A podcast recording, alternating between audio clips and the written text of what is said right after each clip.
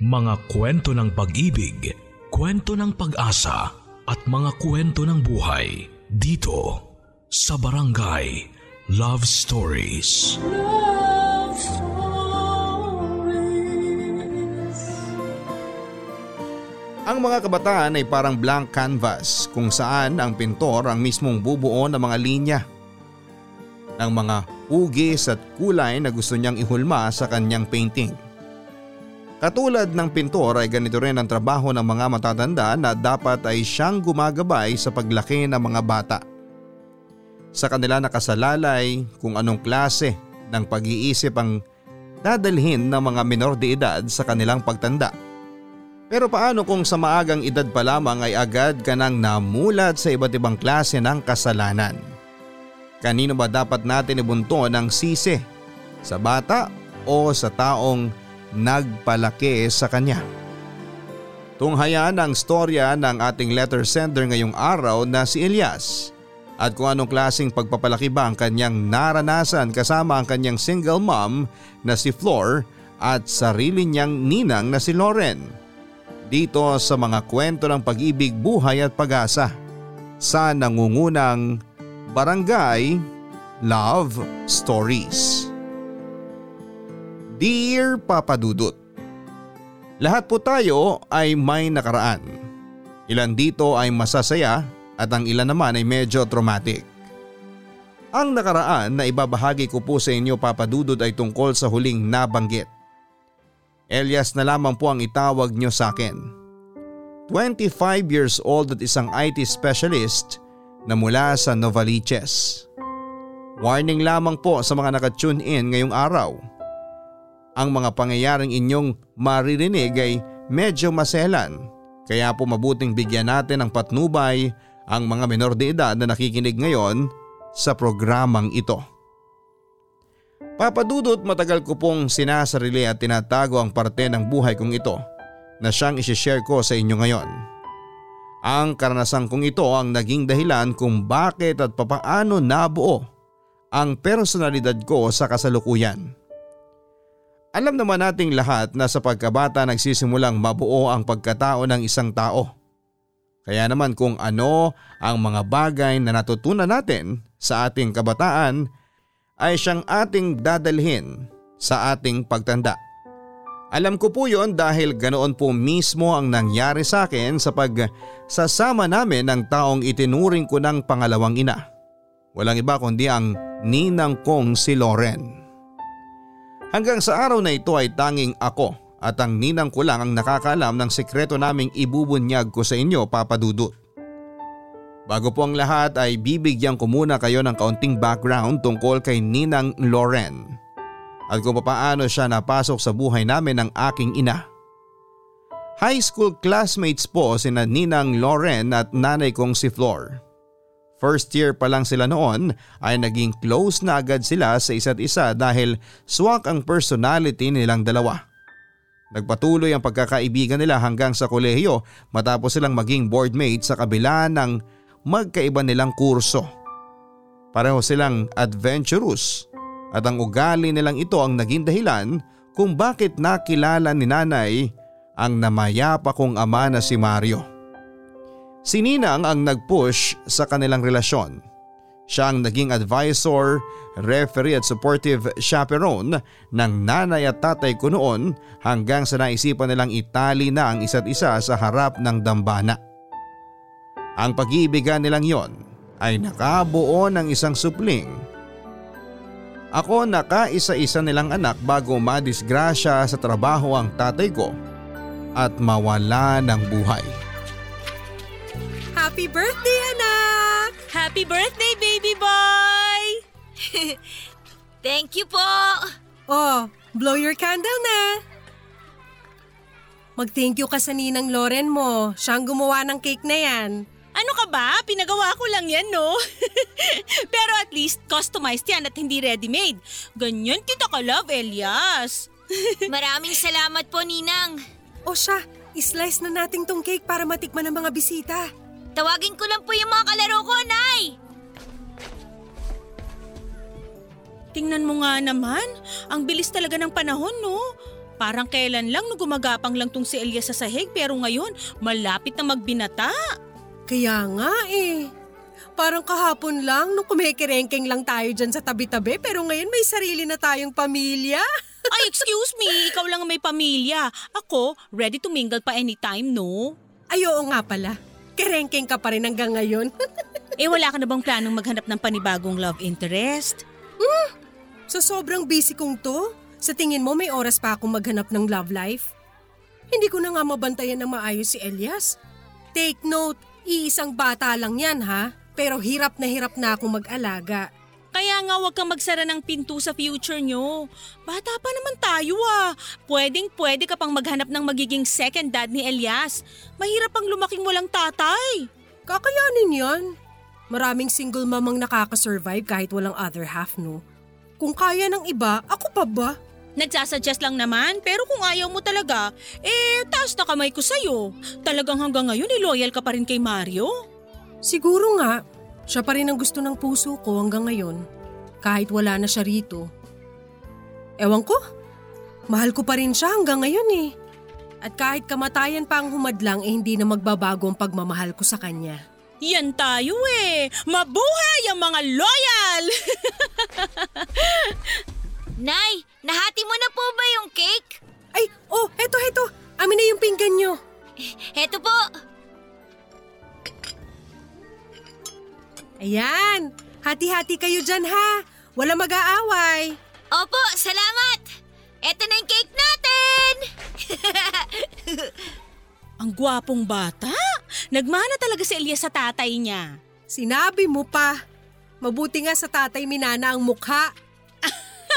Dapat lang. Wala naman siyang mamanahin sa'yo, friend. Lokaret ka. Tigman na nga natin tong cake mo. Saan mo ba ito pinagawa? Nakita ko lang yan sa Facebook. Bagong bukas sa bake shop, eh trending. Kaya sinubukan kong umorder. Mmm!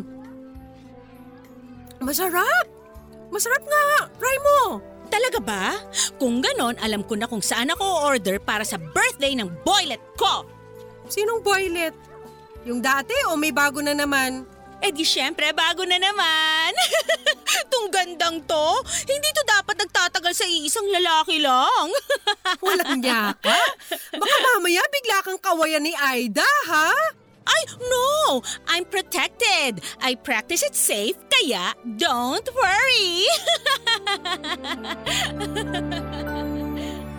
Papa Dudut, dahil single mother ay nahirapan noon ang nanay ko na itaguyod akong mag-isa. Kaming dalawa na lang kasi ang magkasama simula noong mamatay ang tatay ko dahil sa aksidente. Wala din namang kasamang kamag-anak si nanay sa Maynila dahil sa Cebu pa ang probinsya nila. Hindi na rin gaanong nagparamdam ang pamilya ni tatay noon simula nang mawala siya dahil hanggang ngayon ay si nanay pa rin ang sinisisi nila sa nangyari sa ama ko. Nurse po si nanay at dahil karaniwang nasa ospital na ang buhay nito dahil sa sinumpaan nitong tungkulin na pangalagaan ang mga taong nangangailangan ng medikal na atensyon ay hindi na siya nakapaghanapan ng panibagong pag-ibig. Sapat na raw ako sa buhay niya at si tatay na umano ang itinuturing niyang first and final love niya. Dahil sa trabaho ng nanay ko ay marami akong naging kaagaw mula sa kanyang pangangalaga. Kaya naman kahit bata pa lamang ako ay natuto na akong maging dependent sa sarili kong diskarte at kakayahan. Mabuti na lamang at kapitbahay lang namin si Ninang Loren na siya nang nagsilbing ikalawa kong ina. Tuwing naka-duty si nanay ay sa bahay nila Ninang ako pumipirme. Wala pa siyang sariling pamilya noon kaya walang kaso sa kanya.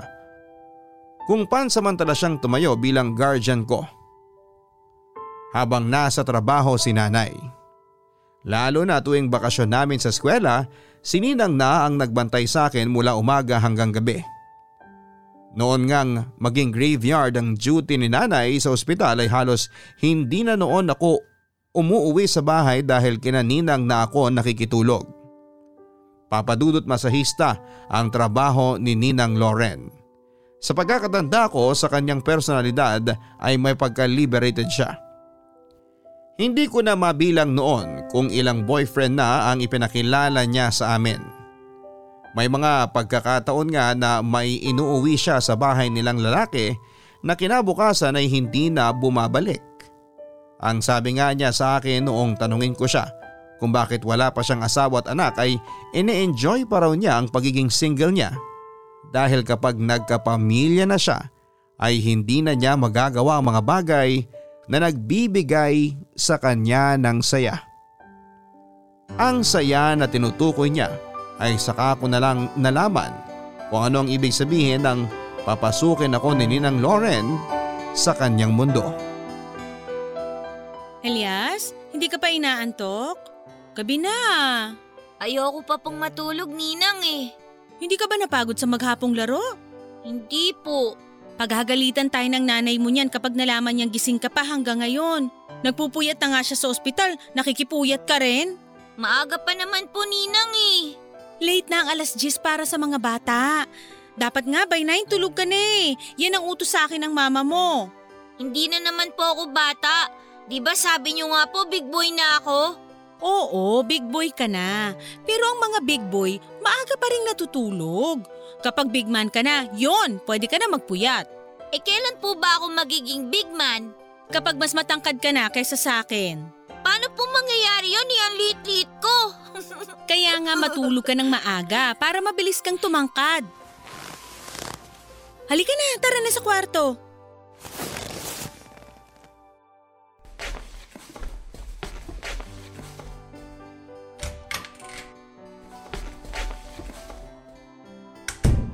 Eh hindi pa po talaga ako inaantok Ninang eh. Maglaro na lang po tayo. Hay nako, wag mo akong binubungis-ngisan dyan, Elias ha. Hindi porket cute ka, mauto mo na ako. Hmm, alam mo, tuwing umingiti ka ng ganyan, naaalala ko yung tatay mong si Mario. Bakit naman po? Malaki kasi ang bunga nga nun, tapos kapag gumiti, ganyan na ganyan, kita lahat ng ngipin. Sayang nga lang kasi hindi mo na nakilala tatay mo. Mabait na tao yun. Sobrang bait. E ano po ba nangyari sa kanya? Naaksidente habang pauwi galing trabaho. Ay, love triangle kaming tatlo ng nanay mo nung araw. Alam mo ba yun? Ano pong love triangle? Love triangle. Crush ko tatay mo, tapos yung tatay mo, eh crush naman niya nanay mo. Parang triangle. Paano po naging triangle yun? Ah basta, bata ka pa kasi kaya hindi mo pa naiintindihan. Ay, ako ang unang nakakilala nun kay Mario. Tambay sila sa isang computer shop noon sa harap lang ng school namin. Alam mo kung paano kami nagkakilala? Paano po? Inaaway ko siya. Naghahabol ako ng project ko noon tapos ang ingay-ingay niya sa tabi ko habang naglalaro ng kung anumang nilalaro niya sa computer. Pero doon nagsimula ang friendship namin. E paano naman po siya nakilala ni nanay? Ipinakilala ko si Mario sa nanay mo. Gusto ko sanang tanungin kung anong say niya kay Mario kasi nga, crush ko siya. Kaso nga lang, naunahan ako. Naunahan kayo ni nanay? Hindi, naunahan ako ni Mario. Nagtapat agad siya sa pagkagusto niya kay Flor. Eh wala na akong nagawa. Tinulungan ko si Mario na ligawan ng nanay mo hanggang sa, ayun na nga, nagkatuluyan sila. Naging mag-asawa, nagkaanak. At ikaw yun. Ikaw ang naging bunga. Bakit po hindi mo kaagad sinabi na gusto mo pala si tatay? Mahirap eh. Hindi mo pa maiintindihan ngayon pero ganun talaga ang love. Sobrang complicated. Aha, alam ko na kung anong lalaruin natin. Ano po? Kunwari, masahista ka. Tapos mamasahihin mo ko. Bet? Hindi ko po alam kung paano magmasahe eh. Eh di tuturuan kita. Madali lang yan. Ganyan ang trabaho ko eh. Mm, sige, ituturo ko sa'yo. Kunwari, ikaw yung masahista. Tapos ako yung client mo. Una, pahigain mo yung client mo. O sige po, higa na po kayo. Ano pong next? Tapos, tanggalin natin yung damit ng client. Maghuhubad po kayo? Oo, ganun talaga pag masahe. Kailangan walang suot na damit. O, tanggalin ko na damit ko ha. Ah, o sige po. O ayan. Tapos, eto, kunin mo tong lotion. Akin na po. Sandali, hihiga na ako ha. maglagay ka ng konti lang sa kamay mo tapos ipahig mo sa katawan ko.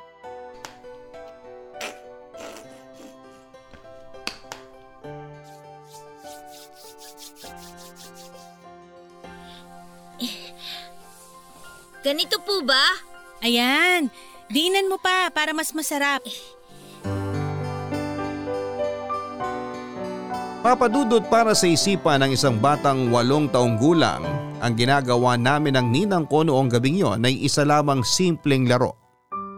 Wala akong kalam-alam na ang ginagawa namin ay hindi pala appropriate para sa katulad ko noong bata. Ngayon ko lang po nalaman na ang nangyari sa pagitan naming dalawa ni Ninang Loren ay isa palang kaso ng tinatawag na pedophilia, kung saan ay may nangyayaring kakaibang aktibidades sa pagitan ng isang taong nasa wastong gulang na at sa isang menor de edad. Akala ko noon ay masahe lamang ang ginagawa ko sa kanya. Kailanman ay hindi pumasok sa isipan ko na sexual abuse na pala ang nangyayari. Para po sa kalaman ng nakakarami ay mariing pong ipinagbabawal ang sexual abuse o sexual molestation sa mga kabataan. Kapag napatunayan na ginalaw ang isang taong nasa sapat ng gulang, ang batang edad labing dalawa pababa ay maaari itong mapatawan ng statutory rape kahit na meron pa itong consent sa pagitan ng dalawang kampo. Siyempre, seventeen years ago ay wala pa ako noong kamuang-muang sa batas na ito at lalong-lalo na na wala pa akong kaalam-alam sa kung ano ang ginagawa ko. Nagpatuloy ang gawain namin yon ni Ninang habang walang kamalay-malay ang nanay ko. Gabi-gabi tuwing nasa trabaho si nanay ay palaging nagpapamasahe si Ninang sa akin. Aaminin ko po na sa inosente kong pag-iisip ay nag-i-enjoy ako noon habang ginagawa namin yon. Minsan nga ay ako na mismo ang nag-aaya kay Ninang na gawin namin yon. Kahit na nasa bahay lang si nanay at natutulog dahil kagagaling lang sa trabaho. Gumawa kami noon ng kasunduan ni Ninang na kailanman ay hinding-hindi namin ipagsasabi ang ginagawa namin. Sekreto lamang daw naming dalawa yon at kapag may ibang nakaalam sa nangyayari ay hindi na raw siya magpapamasahe. Sinunod ko ang kasunduan namin yon na magpahanggang sa ngayon ay sa araw na ito ko lamang ibabahagi sa mga tao. Barangay Love Stories. Barangay Love Stories. Ang mga Kapuso shows mapapanood at mapapakinggan din abroad via G M A Pinoy T V, G M A Live T V at G M A News T V channels. Para mag-subscribe, visit w w w dot g m a pinoy t v dot com. Follow us also at G M A Pinoy T V on Facebook, Twitter, Instagram, YouTube, Viber, and TikTok for the latest updates on Kapuso programs, artists, events, promos, and more. Salamat, Kapuso! Barangay Love Stories. Barangay Love Stories. Dahil sa kakaibang relasyon na nabuo namin ni Ninang Loren ay mas napalapit pa ako sa kanya. Sa katunayan, mas pipiliin ko pang makasama siya at makalaro kaysa makipaglaro sa mga kaklase ko. Pagkatapos noon ng klase ay agad akong dumediretso sa bahay nila Ninang sa halip na sa bahay ako umuwi. Hindi naman ito nakitaan ng mali siya ni nanay. Mas gusto pa nga niya na mas naging close kami ng best friend niya. Para sa kanya ay mapagkakatiwalaan daw si Ninang Loren dahil nasa tamang mga kamay daw ako. Paminsan-minsan ay may mga lalaki pa rin akong nakikita na nakakasama ni Ninang. Kapag hindi niya ako pinapapasok sa bahay nila ay alam kong automatic na may lalaki na siyang kasama sa loob. Ang eksplanasyon niya sa akin noon ay may mga pangangailangan daw siya na noon ay hindi ko pa kayang ibigay dahil bata pa ako. Papa Dudut, tuwing nangyayari yon ay talagang nagseselos ako. Dahil dito ay naging madalang na lang kung gawin namin ang ika nga ni Ninang ay pagmamasahe ko sa kanya. Pero kahit ganoon ay natutuwa pa rin ako na paminsan-minsan ay nakakahanap pa rin siya ng oras para pagbigyan ng gusto ko, lalo na tuwing wala si nanay sa bahay. Minsan nga dahil sa selos ay sinubukan ko ring maghanap ng iba. Gusto ko rin noong pagsilose ng ninang ko. Nakipag-usap ako sa babae kong kaklase kung gusto ba niyang magpamasahe sa akin. Pumayag naman siya, Papa Dudut. Tandang-tanda ko pa na grade three lang kami noon nang sumama ako sa bahay ng kaklase kong babae para imasahe siya. Naaktuhan kami ng tatay niya na gumagawa ng nooy hindi namin alam na kalaswaan na pala. Pinagalitan ako ng mga magulang ng kaklase ko at nakarating pa ito kay nanay. Halos maiyak noon si nanay nang malaman niya ang ginawa ko. Tinanong niya kung saan ko natutunan ang ganong klase ng gawain, pero dahil nangako nga ako kay Ninang na hindi ako magsasalita ay mas pinili ko na lamang na tiisin ang hapdi ng bawat palo ng sinturon sa akin. Ano? Magsasalita ka o hindi?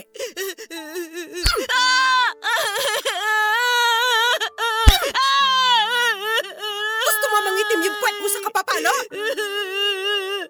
Tama na po, Nay! Bakit mo ginawa yun sa kaklase mo?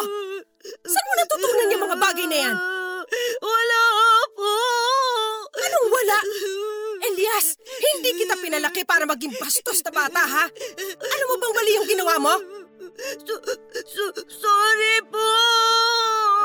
Ayoko nang gawin mo yun kahit kanino, ha? Hindi magandang gawain yun! Elias, naiintindihan mo ba ako? Ren, bukas yung pinto kaya pumasok na ako. Ah! Oh! Teka! Anong nangyayari rito? Anong ginagawa mo sa bata? Hinatid ng tatay ng kaklase niya rito sa bahay. Naaktuhan daw na pareho sila nakahubad sa kwarto ng kaklase niyang babae. Pambihirang bata-bata pa nila! Pero, pero bakit? Bakit daw nila ginawa yun? Nagmamasahe lang daw sila. Ewan ko ba kung saan natutunan ng batang yan yung mga ganung bagay? Ah, uh, sinabi ba niya kung saan? Ayaw nga magsalita eh. Kung ano-ano kasi pinapalabas sa T V ngayon, pati mga bata gumagaya na. Ah, hayaan mo na. Ako na lang ang kakausap. Ah, Elias, tahan na. Halika rito. Tingnan mo nga, basa na ng pawis tong bata. Kulang pa yan! Kung buhay pa tatay mo, Elias, mas masahol pa gagawin nun sa'yo. Huwag mo nang idamay yung patay. Alam mo, doon ka na muna, uminom ka ng tubig, magpalamig ka. Kaloka ka. Nakakahiya kaya.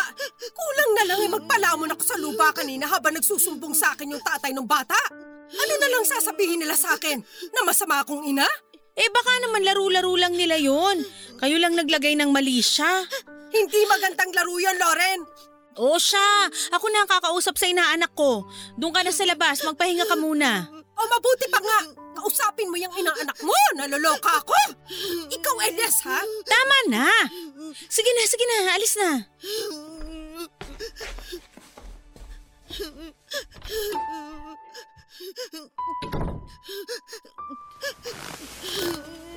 Hmm, masakit ba? Lumabas na nanay mo, wag ka nang umiyak. Diba, nag-promise ka sa akin na hindi mo sasabihin sa iba yung secret natin? Hindi ko naman po sinabi eh. Oo, pero bakit mo ginawa sa iba? Dapat sa atin lang yun. Gusto mo bang magselos ako? Eh bakit po ikaw? Ginagawa mo naman sa iba eh. Siyempre, trabaho ko yun eh. Pero alam mo ba ang kaibahan ng ginagawa natin sa ginagawa ko sa iba?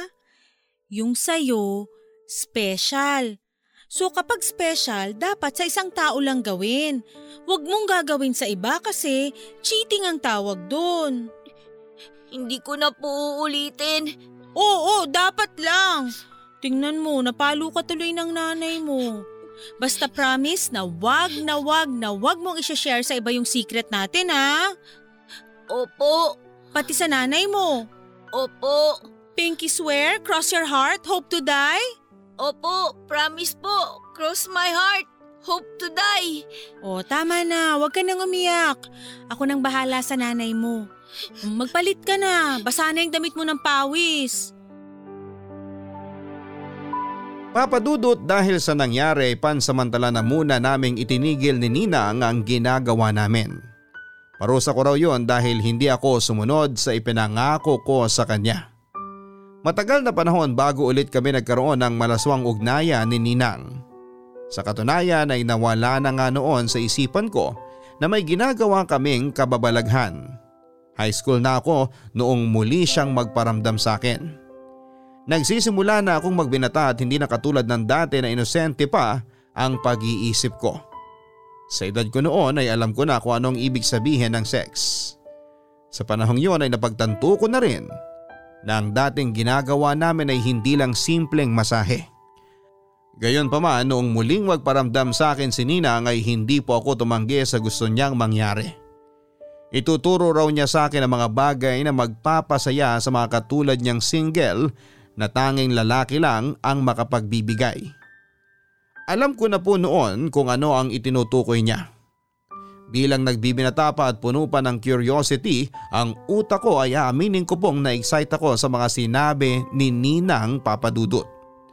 twelve years old lang ako noon nang makaranas ako na makipagsiping kay Ninang Loren. Sa kanya ko ito unang ginawa. Magsisinungaling po ako kung sinabi kong hindi ko nagustuhan ang nangyari. Bilang binatilyo ay hinding hindi ko makakalimutan ang kakaibang pangyayaring yon at naramdaman ko noong first time ko itong nasubukan. At dahil dito ay hindi lang po ito isang beses na nangyari kundi pa ulit-ulit at patago namin itong ginagawa sa likod ng aking ina. Hindi ko lubos maisip na sa murang edad ay nararanasan ko na ang noon ay pantasya lamang ng mga kaklase ko. Kahit man gusto kong ikwento sa kanila ang ginagawa namin ni Ninang ay hindi ito pupwede dahil maraming buhay ang masisira. Ayoko rin namang tapusin agad ang ugnayan namin ni Ninang Loren dahil lang gusto kong magyabang. Yun nga lang Papa Dudut ay biglang nanganib ang sekretong ugnayan namin ni Ninang Loren sa pagdating ni Jeff. Ang taong ipinakilala niya bilang bago niyang boyfriend. Elias! Hindi ka pa ba tapos dyan sa assignment mo? Dalian mo para maayos ko na yung lamesa para makakain na tayo. Knock-knock! May tao ba? Oh, Loren! Sakto, maghahanda pa lang kami para sa hapunan. Ay, gusto ko yan! Anong ulam? Pritong manok. Ang hilig mo talaga sa mga fried food, kaya ka jumujubis eh. Priority ko pa ba yan? Pagod ako galing trabaho, dun tayo sa ulam na madaling lutuin. Work smart, ika nga nila. Hello, Elias! Busy tayo ah. Ay, dead ma? Uy, Elias! Kinakausap ka ng ninang mo. Yaan mo na, tutok sa pag-aaral. Ayaw mo nun, studies ang uniko iho mo. O eh, ano palang sadya mo? Ah, may papakilala ako sa'yo. Sino? Wait lang, nasa labas pa yata, nagpa-park ng sasakyan. Bagong boylet? Naa, not just boylet. Tingin ko, ito na yung guy. Finally! As in true na? Wala nang halong keme? Wala nang halong kemikal, natural na natural. Oh, ayan na pala siya. Hi, good evening. Jeff, meet my super B F F Flor. Flor, siya naman ang sinasabi ko sa yung boyfriend ko. Si Jeff. Hello! Nice to meet you! Naka-jackpot ka, ating! Ganyan ang itsura ng true love. Ay, upo kayo! Upo! Elias, ihanda mo na yung hapunan natin. Pagpasensyahan nyo na tong ulam namin ha. Wala na akong oras magluto eh. Kakagaling ko lang kasi sa trabaho. Okay lang. Kumain na din kami sa labas bago kami pumunta dito. Eh, saan naman kayo nag-meet nitong best friend ko? Naging client ko siya sa massage parlor. Ilang beses na palang nagpapamasahe ang loko, ngayon lang nagparamdam. Nahiya kasi ako nung una eh. Akala ko kasi noon taken ka na. Elias, nagdadabog ka ba? Yan mo na. Yung mga ganyang edad talagang mahirap silang utusan pag ganyan. Alam mo na, nasa puberty phase. Ikaw naman, parang di tayo dumaan dyan. Kahit na. Kung kailan may bisita tsaka nag-iinarte. Eh, eh, mabalik tayo sa inyo. So anong trabaho mo? Wow, parang kinabahan naman ako bigla. Nagtatrabaho ako sa barko. Ah, yayamanin. Kaya pala may coaching pinapark. Hindi naman. Sakto lang. Alam mo, si Jeff na siguro ang lalaking pinakamatagal na nanligaw sa akin bago ko siya sinagot. Record breaking yun ah! Talaga ba? Ikaw pa talaga ang nagpakipot? Siyempre, kailangan kilalanin munang maigi bago pumayag, di ba? Kasi alam mo, na-realize ko na nasa edad na tayo na hindi na tayo pwedeng magpa-petiks-petiks. Hindi na tayo bata eh. Kung i-entertain pa natin yung mga taong alam naman nating hindi naman magtatagal, magsasayang lang ako ng oras. Itong si Jeff, nung sinagot ko siya, naniniwala akong he's the one na talaga. Ay, finally! Nakahanap na rin ng forever itong best friend ko. Ay, naku! Isa lang wish ko sa inyong dalawa. Sana kayo na ang magkatuluyan. Please lang! Oras na rin siguro. Ayoko namang tumandang dalaga, no? Ako naman ang unang babati sa inyong dalawa. Congrats! Thank you! Hayaan mo. Aalagaan ko tong best friend mo. Patutunayan ko sa kanyang hindi siya nagkamaling antayin ang lalaki para sa buhay niya. Tingnan mo, ang sweet! Oo nga, pati ako kinikilig!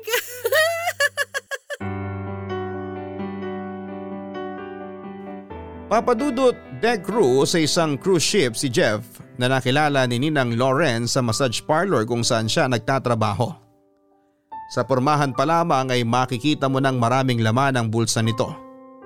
Una ko siyang nakita noong minsang ihatid niya si Ninang sa bahay gamit ang magara nitong sasakyan.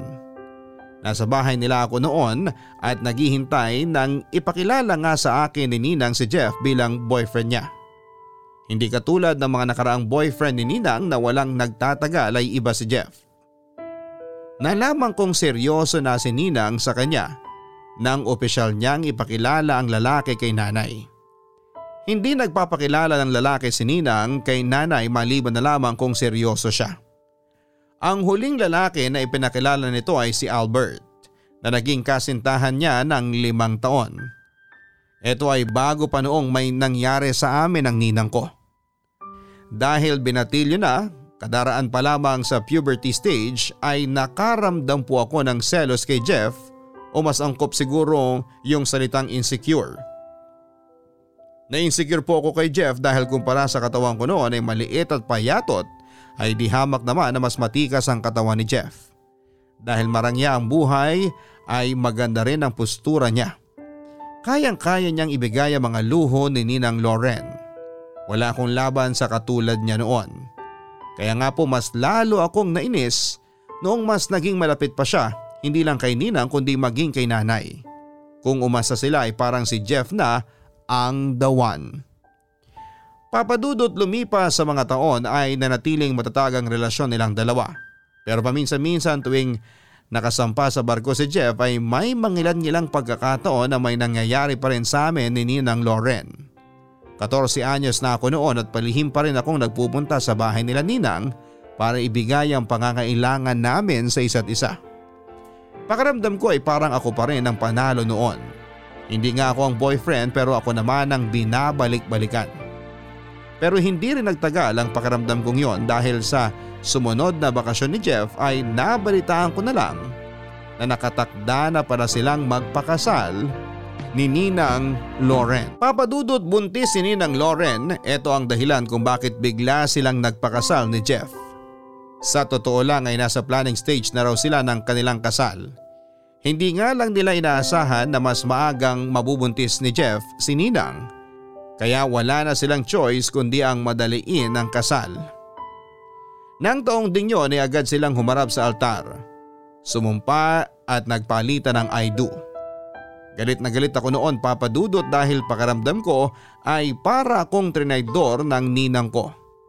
Ni hindi nga ako pumunta sa kasal nila dahil gusto kong ipakita na galit ako kay Ninang Loren sa ginawa niya sa akin. Sa totoo lang, Papa Dudut, ay hindi ko alam kung bakit ako noon nagagalit. Hindi ko rin naman mahal si Ninang at hindi ko rin naman gusto na ako ang pakasalan niya.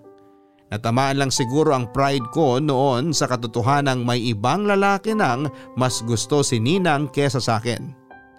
Akala ko kasi noon ay ako lang ang pinaka-espesyal na lalaki sa buhay niya. Ako lang ang paborito niya. Ako lang ang lalaking magpapasaya sa kanya. Pero ipinamukha sa akin ni Jeff ang lugar na tamang kalagyan ko. Isa lamang akong hamak na teenager na walang laban sa katulad niyang lalaki na na may napatunayan na sa buhay. Matapos ngang magpakasal ay tuluyan ng tinuldukan ni Ninang ang ugnayan naming dalawa. Para itong pintong bigla na lamang niyang sinarado. Kinandado at ibinaon ang susi para kailanman ay hindi na mabuksan pa. Itinuring niya akong inaanak at katulad ng dapat na ituring niya sa akin noong simula pa lamang. Pero dahil nga sa hindi ako pabor sa kasalang nangyari, kailanman ay hindi kami naging close ng asawa niyang si Jeff. Nagsimula rin ako magrebelde para maipakita ang disgusto sa ginawa sa akin ni Ninang. Alam ko na kahit may iba ng lalaki sa buhay niya ay may katiting na concern pa rin siya para sa akin na ayaw lamang niyang ipakita. Sa paglipas nga ng mga taon ay nagsimulang lumayo ang landas namin ni Ninang Loren. Nag-focus siya sa kanyang bagong pamilya samantalang ako ay nagsimula namang magpunta sa maling direksyon. Natuto akong uminom at mabarkada. Kung para kay Ninang Loren ay madali lang niya akong kalimutan, ako ay nanatili pa rin sa akin ang pagnanasa ko sa kanya. Inabot man ng ilang taon ay siya pa rin ang hinahanap ko. Kaya naman noong minsang malasing ako at nagkaroon ng lakas ng loob ay pinuntahan ko si Ninang Loren sa mismong bahay nila upang kumprontahin siya. Elias, ano ginagawa mo rito? Gabi na. Ikaw Ninang, ba't nasa labas ka pa? May binili lang ako sa drugstore. Ah, lasing ka ba? Amoy alak ka. Hindi ako lasing pero nakainom ako. Konti lang naman. Pauwi ka na ba? Papunta sana ako sa bahay niyo. Gusto ko itang makausap. Oh, bakit? May problema ba? Wala naman. Namiss lang kita. Ako? Ay, hindi ba pwedeng pagpabukas yan? Baka hinahanap ka na ng nanay mo. Wala ka bang pasok bukas? At saka, sixteen ka pa lang. Ba't ka nagiinom? Gusto mo isumbong kita kay Flor? Ninang naman. Hindi na ako inosenteng bata tulad ng iniisip nyo. twelve anyos nga lang ako eh naka… Huwag mo nang ituloy ang sasabihin mo. Ano? Gusto mong kalimutan mo na lang yung nangyari sa atin? Sa tingin mo makakalimutan ko yun ng basta-basta na lang? Elias, matagal nang nangyari yun. Huwag mo nang balikan ang nakaraan. Ninang, hindi ko binabalikan ang nakaraan. Pinapaalala ko lang sa'yo na nandito pa ako. Nandito pa rin ako, naghihintay. Nang alin? Naghihintay ng ano? Elias, kung ano man ang nangyari sa ating dalawa noon, ibaon mo na lang lahat ng yun sa limot. Isang malaking pagkakamali ang nangyari sa ating dalawa at sinisiguro kung hindi na yun mangyayari uli. Ngayon, umuwi ka na. Ihatid na kita. Hindi na kailangan. Sabing wag mo na akong ihatid. Hindi naman kita hinahatid. Eh, ba't mo ako sinusundan? Hindi kita sinusundan. Naglalakad-lakad lang ako. Papunta saan? Kung saan man ako dali ng mga pa ako. Elias, ano ba talagang kailangan mo sa akin? Ano bang gusto mo mangyari? Gusto kong maranasan ulit yung ginagawa natin katulad ng dati. Ninang, bumalik ka na sa akin please. Miss na miss na kita. Gusto kitang yakapin. Gusto kitang… Gusto kitang… May asawa't anak na ako. May pamilya na ako. Hindi na pwedeng mangyari ang gusto mo. Ano? Ganun na lang? Gagalawin mo ako? Pasasabikin? Titikman tapos ngayon bigla mo na lang akong iiwan sa ere? Langya naman. Ikaw bata ka ha? Ayusin mo yung bunganga mo. Mas matanda pa rin ako sa'yo. Igalang mo naman ako. Ah, ngayon kailangan na kitang igalang. Pero nung magkasama tayo sa kama, okay lang kahit bastusin kita. Umuwi ka na, lasing ka. Hindi mo alam ang mga pinagsasasabi mo ngayon. Alam ko ang ginagawa ko. Alam ko kung anong nararamdaman ko ngayon. Bitiwan mo nga ako, makikita tayo ng mga tao. Wala akong pakialam. Anong gusto nilang makita? Ito?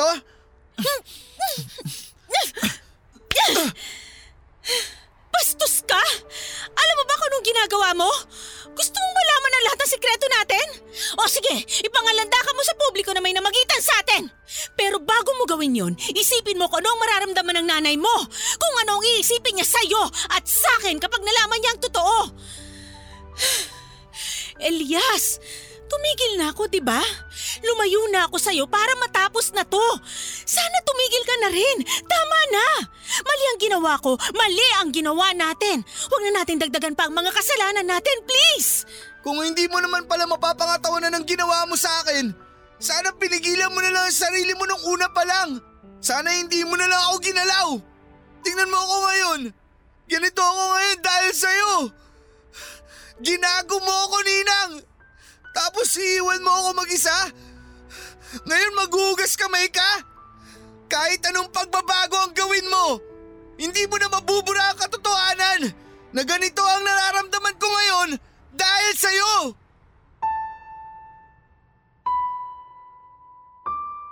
Dahil sa inasal ko ng gabing yon ay nag-decide si Ninang Loren na lumipat na ng tirahan. Kahit na hindi niya sabihin ang dahilan ay alam ko na ako ang rason kung bakit mas pinili niyang lumayo. Isang bahay at lupa ang binili ni Jeff na para sa kanyang mag-ina sa Quezon. Doon ay nagsimula silang bumuo ng sarili nilang pamilya. Malayo sa tukso at malayo sa tulad kong maaaring makasira sa pamilyang kakasimula pa lamang umusbong. Napaka-unfair lang, Papa Dudut, na bata pa lamang ako ay pinaramdam na sa akin ni Ninang Loren na mga bagay na hindi ko pa dapat maramdaman. Maagang nawala sa akin ang kainosentehan ko hanggang sa hindi ko na ito naibalik. Kung kailan nagsimula na akong maadik ay saka naman niya ako biglang iiwan para magbagong buhay. Ngayon ay naiwan akong mag-isa na uhaw at sabik sa isang katulad niya. Sa pagtungtong ng kolehiyo ay pinunan ko ang kawalan niya sa pamamagitan ng pagpasok sa mga relasyong panandalian lamang. Kahit na hindi ko mahal ang isang babae ay nililigawan ko sila para lamang masagot ang tawag ng aking laman. May mga pagkakataon nga noon na tatlo-tatlo ang ipinagsasabay-sabay ko. Hindi ako proud sa parteng yon ng buhay ko pero kinailangan kong gawin yon para makapag-move on mula kay Ninang. Pero kahit gaano pa karaming babae ang dumaan sa buhay ko, isang tao pa rin ang hinahanap-hanap ng katawan ko at si Ninang Loren yon. Nang mas lumawak ang aking isipan, Papa Dudut, ay doon ko lang napagtanto ang dahilan kung bakit pilit akong itinutulak palayo ni Ninang Loren. Kamakailan ko lang nalaman ang batas tungkol sa statutory rape kung saan ay maaaring maparusahan ang mga taong pumapatol below the age of consent. Mahigpit palang ipinagbabawal sa batas na magkaroon ng sexual activity ang isang adult at ang mga minor de edad. Papa Dudut, twenty-three years old na ako noong muling magtagpo ang landas namin ni Ninang at sa pagkakataong yon ay wala ng batas na humahadlang sa aming dalawa. Oh, ayan na pala yung birthday boy eh. Happy birthday, anak! Nay, twenty-three na ako. Ang tanda-tanda ako na naghahanda pa kayo para sa birthday ko. Sa totoo lang hindi na dapat ako maghahanda. Kasi nga kamo magsasayang lang tayo ng pera. Eh kaso nga lang biglang may dumating na bisita kaya nagluto na ako ng pansit bago ako pumasok sa duty ko. Sinong bisita? Happy birthday! Kamusta ang inaanak ko? Ninang Loren? Anong ginagawa niyo rito? Bawal na bang dumalaw ngayon? Siyempre birthday mo so dapat lang naregaluhan ka ng ninang mo. May dala akong cake at this time, ako na ang nag-bake niyan. Di ba favorite mong chocolate? Sa- salamat. Nag-abala pa kayo. Pambawi ko rin yan sa ilang taong pagkawala ko. Paano ba naman kasi? Buhay reyna ka na kaya nakalimot ka na. Grabe siya. Hindi ba pwedeng busy lang ako sa mga anak ko? Tatlo yun ah. Mahirap mag-alaga ng tatlong bata habang nasa barko ang asawa ko, no? Kung sa bagay. Speaking of alaga, hinihintay na ako ng mga pasyente ko kaya maiwan ko na kayo dyan. O nga pala, nauna na kaming kumain ng pansit. Hindi ka na namin nahintay eh. Kumain ka na rin dyan kung gutom ka. O, sige, mauna na ako. Sige Nay, salamat po. Ingat po kayo sa pagpasok. Loren, ikaw nang bahala dito ha. Sige, bye. Take care.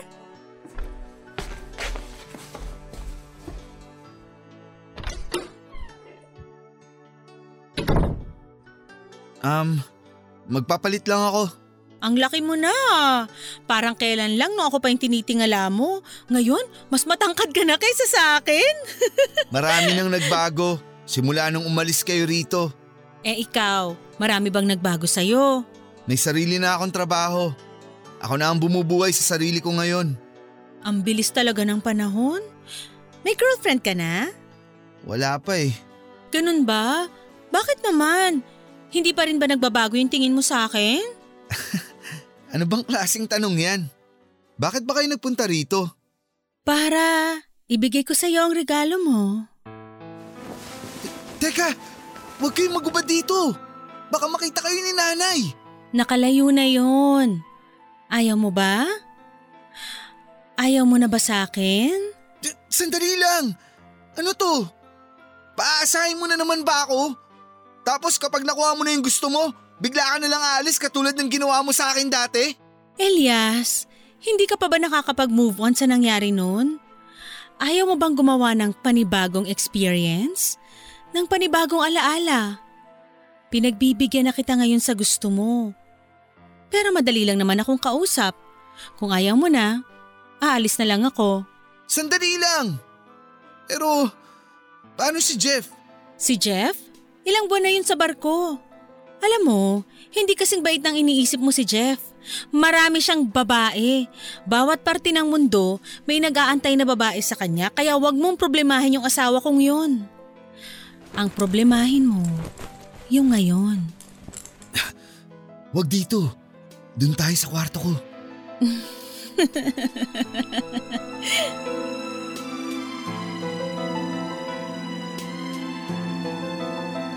Papadudod ang ugnayan sa pagitan namin ni Ninang Loren na ilang taon din naming ibinaon sa limot ay bigla na lamang nabuhay.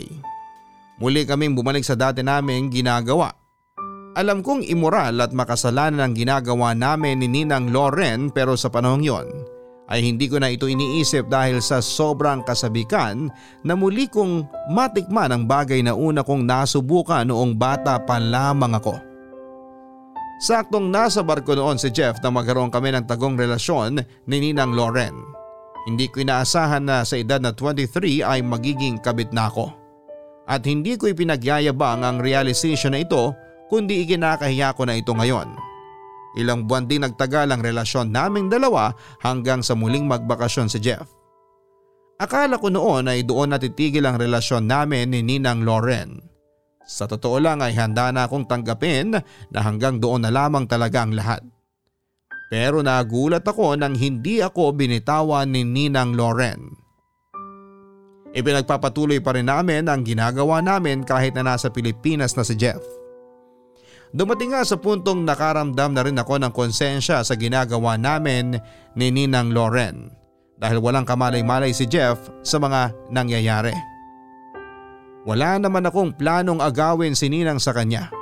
Kailanman ay hindi pumasok sa isipan ko na kunin mula kay Jeff si Ninang. Katawan lang talaga ang habol ko sa kanya. Yun ang gusto kong damhin. Yun ang gusto kong balikan. Hindi ko kailangan ng pagmamahal niya. Ang tanging hinahanap ko lang ay ang saya at sarap na ipinaparamdam niya sa akin. Ang problema nga lang, Papa Dudut, sa hindi inaasahang pagkakataon ay bigla kong nabuntis si Ninang Loren. Barangay Love Stories. Barangay Love Stories. Ang mga Kapuso shows mapapanood at mapapakinggan din abroad via G M A Pinoy T V, G M A Live T V at G M A News T V channels. Para mag-subscribe, visit w w w dot g m a pinoy t v dot com. Follow us at G M A Pinoy T V on Facebook, Twitter, Instagram, YouTube, Viber, and TikTok for the latest updates on Kapuso programs, artists, events, promos, and more. Salamat, Kapuso! Barangay Love Stories. Barangay Love Stories. Papa Dudut, umiinom ng pills si Ninang Loren kaya pareho kaming nagulat nang bigla siyang nagdalang tao. Nang malamang kong buntis siya ay mabilis akong ginupo ng takot. Doon ko napagtanto na hindi pa ako handang maging isang ama. Marami pa akong pangarap sa buhay at ayokong magulong sa pagkakaroon ng maagang pamilya. Tinakbuhan ko ang responsibilidad ko at iniwasan ko si Ninang Loren simula nang malaman kong nakabuo kami ng isang bata. Maging siya ay natakot din na lumabas ang mga baho namin, kaya pati siya ay hindi na rin nagparamdam sa akin simula noon. Ilang buwan kaming hindi nagkita at sa loob ng mga buwan na yon ay araw-araw kaming pinapaligiran ng kaba. Na anumang oras ay baka malaman ng mga tao ang kasalanang ginawa namin. Ayoko rin namang lumabas ang sekreto naming dalawa dahil ayokong masaktan ang nanay ko kapag nalaman niyang may namagitan sa kanyang best friend at sa kaisa-isa niyang anak. Pinalabas ni Ninang Loren na si Jeff ang ama ng bata. Gulat man dahil sa wala na dapat silang plano magkaanak pa dahil nakatatlo na sila ay taus-pusong tinanggap ni Jeff ang bata sa sinapupunan ni Ninang Loren sa pag-aakalang kanya nga ito. Lumipas sa mga taon at walang problemang dumating sa amin dalawa ni Ninang Loren. Mapayapa niyang pinanganak ang dinadala niyang bata na isang batang babae. Papa Dudut, kailanman ay hindi na ako nagparamdam pa kay Ninang Loren. Dahil sa nangyari ay unti-unti na rin nawala ang pagnanasa ko sa kanya. Para bang bigla na lang akong nagising sa katotohanan nang magkaroon ng produkto ang ginawa naming pagtataksil. Maniwala kayo sa akin, ayaw ko makasira ng pamilya at gayon din na ayaw kong masira ang pangalan ko. Pati na rin ang tiwala sa akin ng nanay ko kaya pinilit kong magbago. Nag-focus na lamang ako sa trabaho ko bilang I T specialist sa isang pribadong kumpanya. Lumagay ako sa tahimik na buhay, yun nga lang katulad ng sabi nila. Kahit saan mo itago ang baho mo ay aalingasaw pa rin ito matapos ang mahabang panahon ay bigla akong nilapitan ni Ninang Loren. Elias! Ninang, ba't ka nandito? Di ba napag-usapan na natin na hindi na tayo magkikita? Tapos na tayo. Wala nang namamagitan sa atin. Hindi ako nakipagkita sa'yo para gumawa ng panibagong kasalanan. Pumunta ako rito para humingi ng tulong sa'yo. Tulong? Anong tulong naman ang mabibigay ko sa'yo? Sa dami ng taong pwedeng lapitan, ako pa talaga ang pinuntahan mo? Naka-confine ngayon sa ospital si Rowan. Si Rowan? Yung panganay mo? Oo, oo. Kung nangangailangan ka ng pera, wala akong perang may pahihiram sa'yo. Ninang, nagsisimula pa lang ako. Wala pa akong ipon. Hindi ko kailangan ng pera mo. May pambayad ako sa ospital. Kailangan ni Rowan ng dugo. Kailangan niya masalinan sa lalong madaling panahon. Pero ba't ako? Anong kinalaman ko sa dugong kinakailangan ng anak mo? Uh, anak natin. Elias, anak mo si Rowan. Ha? Nahihibang ka na ba? Siyam na taong gulang na si Rowan, di ba? Paano ko siya naging anak? Okay ka lang? Anong gusto mong palabasin? Nabuntis kita nung fourteen anyos lang ako? Ah, uh, huwag mong sabihin nabuntis kita nung fourteen pa lang ako? Ayoko sanang sabihin to sa'yo. Wala akong planong sabihin sa'yo ang katotohanan pero kailangan ko tong gawin para kay Rowan. Nung bata ako, nabuntis kita? Paano nangyari yun? Anong klaseng trip to? Natatandaan mo nung bigla kaming kinasal ni Jeff? Aksidente mo kung nabuntis nun. Wala akong choice kundi palabasing si Jeff ang ama ng dinadala ko dahil ayokong maiskandalo tayo.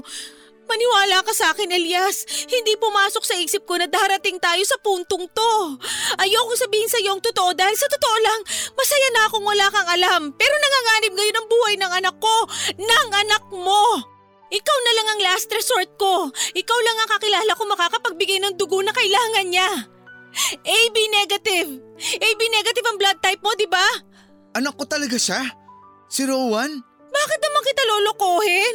Nasa bingit ng kamatayan ng anak ko ngayon, bakit kita lolokohin? Anong mapapala ako kapag nagsinungaling ako? Alam ba to ni Jeff? Walang ibang nakakaalam nito maliban sa'yo, sa ating dalawa. Hindi eh. Ang hirap paniwalaan ang pinagsasasabi mo eh. Imposibleng mangyari yun, Ninang. Anong mahirap paniwalaan dun, Elias? Nag-sex tayo!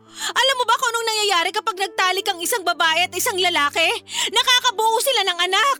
Intindihin mo naman ako! fourteen years old lang ako noon! Paano kita mabubuntis? Anong gusto mo? Lumapit tayo kay Jessica Soho para magpa-D N A test? Sa tingin mo ba gusto ko itong ginagawa ko? Pareho natin gustong ibaon na lang sa limot lahat ng kasalanang nagawa natin. Pareho tayo ng inaasam, pareho tayo ng tinatago. Pareho natin gusto na wag masira ang mga buhay natin. Pero walang bahong nananatiling nakatago. Hindi mo ba nakikita? Hinahabol na tayo ng karma! Bakit mo ako idadamay sa karma mo? Hindi ko problema ang problema mo. Hindi ko anak si Rowan. Kailanman hindi ko siya naging anak. Please naman Elias, nagmamakaawa ako sa'yo. Di ba mayaman naman ang asawa mo? Bumili kayo ng dugo. Hindi lang naman ako ang A B negative sa mundong to. Kung pwede lang sana, matagal ko na yang ginawa. Ako pa ba?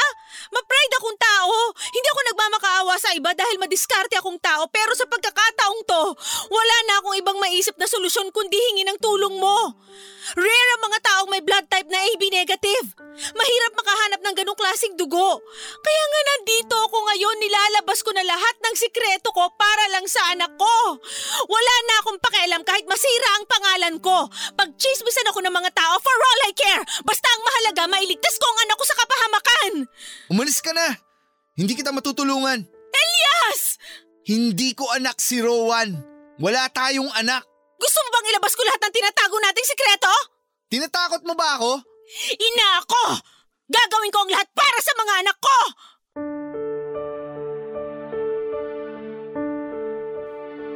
Papa Dudut, mahirap paniwalaan na mga sinabi sa akin ni Ninang Loren.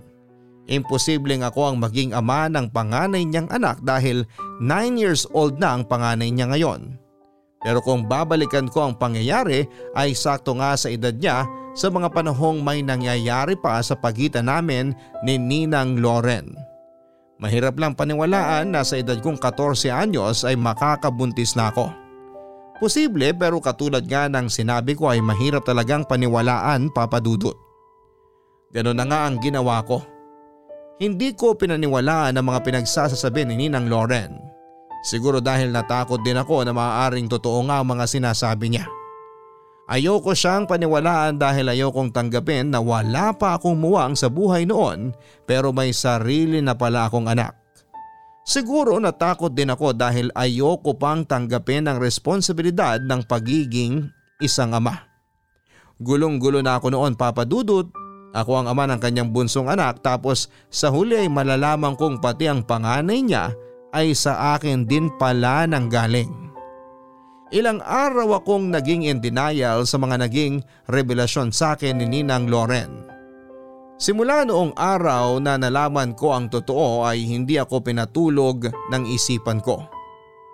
Kung ako man ang ama ng panganay ni Ninang ay ako lang ang makakatulong sa kanya. Negative kasi ang type ng dugo ko, Papa Dudut. Isa sa mga pinaka-rare na dugo sa mundo. At kung totoo nga ang sinasabi ni Ninang Loren na match ang dugo namin ng kanyang panganay dahil ako ang tatay niya ay talagang wala silang ibang choice kundi ang lapitan ako. Nay! Bakit, Nak? Nandito ako sa labas. Lalabas lang ako, Nay. May night out kami ng mga office mates ko. Oh, ni- Ninang Loren? Bakit kayo nandito? Binisita ako ng ninang mo. Gusto raw niya makipagkwentuhan sa akin. Alam mo na, pareho na kaming nanay kaya marami na kaming bagay na mapag-uusapan ngayon. Tulad ng ano? Tulad ng mga anak namin, di ba? Naku friend, marami akong sasabihin sa'yo tungkol sa mga anak ko, lalo na yung panganay ko. Ah, ah ako rin may, may sasabihin din sana kay Ninang. Ha? Tungkol saan? Ah, uh, ah, uh, tungkol sa, ano, sa, sa pinapahanap niya. Alam na ni Ninang yun. Nahanap ko na yung hinahanap mo, Ninang. Pwede bang, ah, uh, pwede bang… Pag-usapan na natin yun? Ano ba yung pinapahanap mo kay Elias? O siya, mag-usap na muna kayo dyan. Iahanda ko lang yung hapunan natin para makakain na tayo habang nagkukwentuhan. Marami rin akong chika sa'yo, friend! O sige, susunod na lang kami sa loob.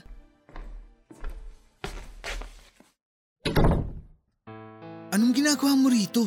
Natatakot ka na malaman ng nanay mo ang totoo? Sasabihin mo talaga sa kanya? Gusto mong masira ang pagkakaibigan yung dalawa? Elias, katulad ng sinabi ko sa'yo, gagawin ko ang lahat para sa anak ko. Kung ito na lang ang tanging paraan para makuha ko ang kailangan ko, handa akong isakripisyo ang pagkakaibigan namin. Ibang klase ka? Ikaw ang ibang klase? Paano mo naaatim na nag-aagaw buhay ngayon ng anak mo? Sarili mong dugo! Elias, huwag ka na magkunwaring santo. Pareho tayong makasalanan dito pero huwag mong panindigan ang pagiging sakim mo. Gawin mo ang tama at tulungan mo si Rowan. Sige, magdodonate ako ng dugo para sa kanya. Pero hindi ko to ibibigay ng libre. Magkano ba gusto mo? Handa ako magbayad. Hindi pera ang gusto ko. Gusto ko, pagkatapos nito, hindi ka na magpapakita sa akin o kahit sa nanay ko. Hindi mo siya kukontakin, hindi mo siya tatawagan, hindi mo siya kakausapin at lalapitan. Umalis ka na sa buhay namin. Yun lang ba? Huwag ka mag-alala.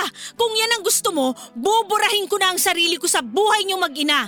Kung ito man ang parusa sa ginawa natin, sige, makakaasa kang hindi na ako magpapakita pa sa inyo kailanman. Wala rin akong anak sa'yo. Hindi ko anak si Rowan, hindi ko rin anak ang bunso mong si Jenny. Si Jeff ang tatay nila at wala nang iba. Naiintindihan mo ba? Anong nakakatawa? Ibang-iba ka pala sa inaakala ko. Akala ko noon na mana mo hindi lang ang itsura kundi pati ang ugali ng tatay mo. Pero ngayon na-realize ko na malayong malayo ka sa Mario na nakilala ko. Kamukha ka lang niya pero walang-wala ka pagdating sa ugali niya. Ganito ako magsalita, ganito ako kumilos, ganito ako magdesisyon dahil namulat ako sa mundong ipinakilala mo sa akin. Ang halaman nga lumalaki lang depende sa pasong kinatatayuan niya. Ikaw ang humulma sa akin, Ninang. Kaya huwag kang magtaka kung bakit ibang-iba ako sa tatay ko. Dahil iba ang dinanas niya sa dinanas ko. Ano? Tapos na ba kayong dalawa dyan? Nakahanda na yung pagkain. Um, so kung may tanong ka ba, Ninang, tawagan mo lang ako. Ang dali lang pala ng solusyon sa problema mo eh. Halika na, tara na sa loob. Sa huli ay pumayag na lamang akong mag-donate ng dugo, Papa Dudut. Ayokong lumabas ang mga kasalanang ginawa namin ni Ninang Loren dahil ayokong masaktan ang nanay ko. Sobrang dami ng sakripisyong ginawa niya para sa akin bilang isang single mom. At ayokong suklian ang mga paghihirap niyang ito ng katotohanang maagang nasira ang pagkabata ko dahil kay Ninang Loren. Nakumpirma nga ang pagiging magtatay namin ang panganay ni Ninang Loren nang magmatch ang dugo naming dalawa. Bilang kapalit ng ginawa kong pagtulong ay kinausap ko si Ninang Loren na huwag na siyang babalik pa sa buhay naming dalawa ni nanay. Siyang sumira sa pagkabata ko. Siyang nagpunla ng mga malalaswang bagay sa inosente kong isipan. Siyang naging dahilan kung bakit ako naging ganito ngayon. Kaya gusto kong mangako siya sa akin na hindi na niya iaharap ang pagmumukha niya sa amin. Napagdesisyonan din naming dalawa na dadalhin na lang namin sa hukay ang pagiging ama ko sa dalawa niyang anak. Wala naman daw plano si Ninang Loren na sabihin kay Jeff ang totoo dahil ayaw niyang masira ang pamilya nila. Makakaasa raw ako na hindi na ulit niya ako hahabulin. Nawalan na lang daw siya ng choice dahil nasa bingit na ng kamatayan ang anak niya kaya niya ako nilapitan. Papa Dudut, lumipas ang mga taon ay nabalitaan kong nag-migrate na sa California ang buong pamilya ni Ninang Loren.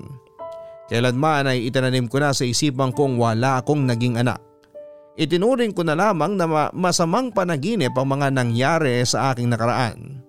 Hanggang sa ngayon ay walang kaalam-alam si nanay at maging si Jeff sa nangyari sa amin ni Ninang Loren. At siguro ay mas mabuting manatili na lamang na nakatago ang katotohanan yon para wala nang masira pa.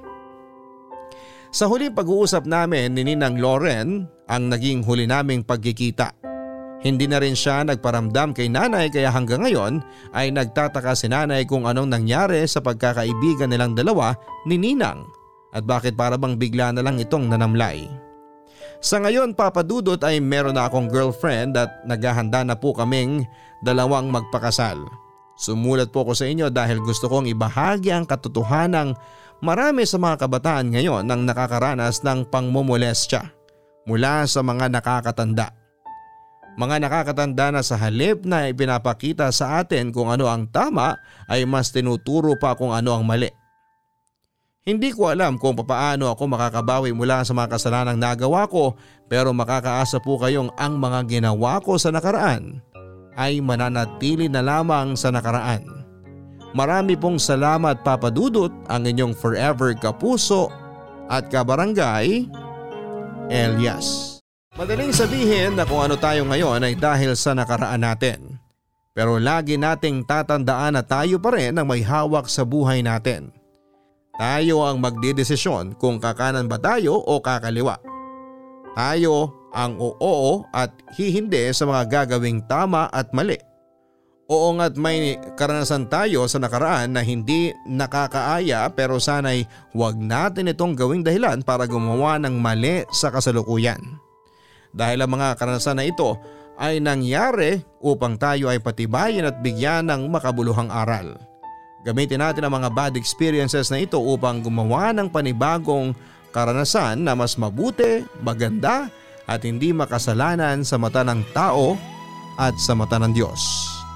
Hanggang sa muli, ako po si Papa Dudut sa mga kwento ng pag-ibig, buhay at pag-asa.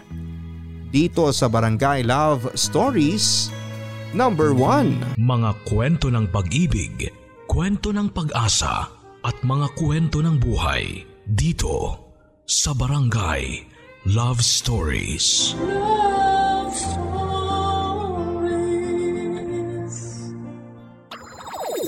Nagustuhan ng iyong napakinggan? Ituloy yan via live stream sa w w w dot g m a network dot com slash radio.